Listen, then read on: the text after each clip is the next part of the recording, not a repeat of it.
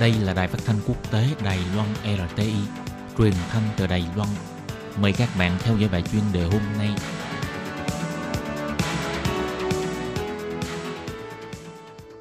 Khiến Nhi xin chào các bạn, các bạn thân mến. Tiếp sau đây xin mời các bạn cùng đón nghe bài chuyên đề của ngày hôm nay với chủ đề là chính sách khoản trả nợ ngân hàng của các nước châu Âu e rằng sẽ tăng rủi ro khủng hoảng nợ cho châu Âu. Sau đây xin mời các bạn cùng đón nghe phần nội dung chi tiết của bài chuyên đề ngày hôm nay. Dịch bệnh viêm phổi COVID-19 đã gây nên một cú đấm mạnh vào nền kinh tế toàn cầu và cả châu Âu cũng không ngoại lệ. Để hỗ trợ cho những doanh nghiệp và người dân thất nghiệp do ảnh hưởng của dịch bệnh, chính phủ của các nước châu Âu đã cùng đưa ra các biện pháp cứu trợ kinh tế khác nhau, trong đó bao gồm việc có thể hoàn trả nợ ngân hàng cho các doanh nghiệp và người dân. Từ khi dịch bệnh bùng phát cho đến nay đã 9 tháng, khoản nợ chưa được trả này vẫn đang ngày càng tăng, khiến cho rủi ro về khủng hoảng nợ của các ngân hàng châu Âu cũng đang ngày càng tăng. Vào tháng 3 năm nay, khi dịch COVID-19 bùng phát không lâu, chính phủ của các quốc gia đã đưa ra lệnh phong tỏa. Điều này đã gây nên sự tổn thất kinh tế nặng nề. Và cũng vì thế, chính phủ phải đồng thời đưa ra các phương án cứu trợ kinh tế đối với doanh nghiệp và người dân. Tuy nhiên, tình hình dịch bệnh tại các nước châu Âu lại càng lúc càng nghiêm trọng. Chính phủ lại buộc phải tiếp tục đưa ra lệnh phong tỏa, khiến cho doanh nghiệp và người dân đã bị rơi vào khó khăn kinh tế. Vào tháng 3 năm 2020, khi chính phủ của các nước đưa ra lệnh phong tỏa thành phố, biên giới đợt đầu, người dân cũng đã được hưởng chính sách tạm hoãn trả nợ. Các ngân hàng tại châu Âu cũng đã có sự chuẩn bị sẵn sàng cho các tổn thất sẽ mang lại. Theo báo cáo tài chính quý 1, 10 ngân hàng lớn châu Âu đã phải bỏ ra tổng cộng là 45 tỷ euro để làm vốn ứng phó cho việc người dân hoãn trả nợ. Căn cứ theo điều tra mới nhất của hãng Reuters, dù tình hình dịch bệnh châu Âu đã có giai đoạn thuyên giảm ngắn vào mùa hè, tình hình kinh tế dần dần phục hồi, người dân và doanh nghiệp tại châu Âu đã khôi phục việc trả nợ cho ngân hàng. Nhưng khoản nợ mà 10 ngân hàng lớn của châu Âu phải tạm hoãn trả vẫn lên đến con số là 320 tỷ euro, tức là 380 tỷ USD, và hiện nay vẫn còn đang có hàng chục triệu người dân phải tạm hoãn trả nợ hàng tháng.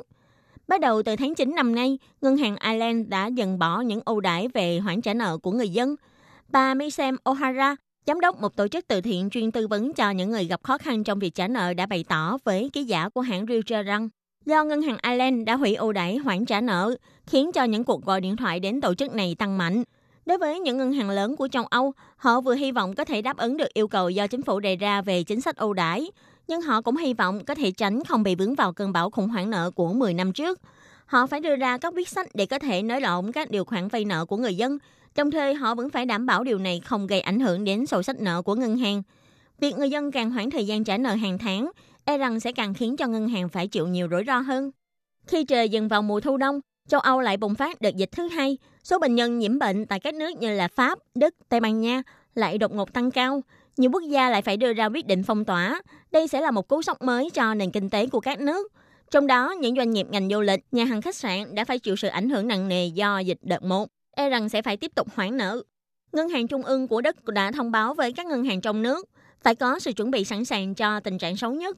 Còn Ngân hàng Trung ương Bồ Đào Nha cũng đã cảnh báo việc giảm các biện pháp ủng hộ kinh tế e rằng sẽ có thể mang đến rủi ro nếu vấn đề nợ cá nhân phát triển xấu sẽ ảnh hưởng đến nguy cơ nợ xấu của ngân hàng. Như theo ông Eddie Sipley, Phó Chủ tịch của Ngân hàng Trung ương Ireland đã bày tỏ, toàn châu Âu đang tồn tại lượng nợ xấu rất lớn.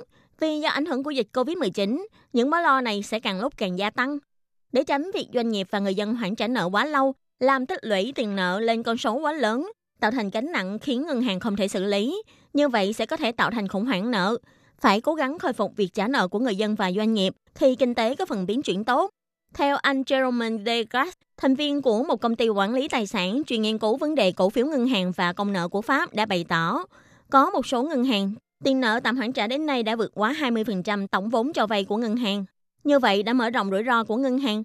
Vì thế, khi đến một giai đoạn nào đó, ngân hàng bắt buộc phải khôi phục việc trả nợ.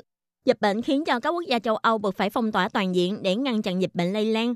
Điều này sẽ gây ảnh hưởng nặng nề đến kinh tế. Chính sách ưu đãi để người dân và doanh nghiệp hoãn trả nợ chỉ có thể cứu trợ kinh tế tạm thời. Một khi kéo dài quá lâu sẽ khiến cho ngân hàng bị tăng rủi ro khủng hoảng nợ. Còn thực hiện thế nào để cho đúng chừng mực và không ảnh hưởng đến ngân hàng thì còn phải xem chính sách của chính phủ từng quốc gia. Các bạn thân mến, bài chuyên đề của ngày hôm nay do khi nhị biên tập và thực hiện cũng xin tạm khép lại tại đây. Cảm ơn sự chú ý lắng nghe của quý vị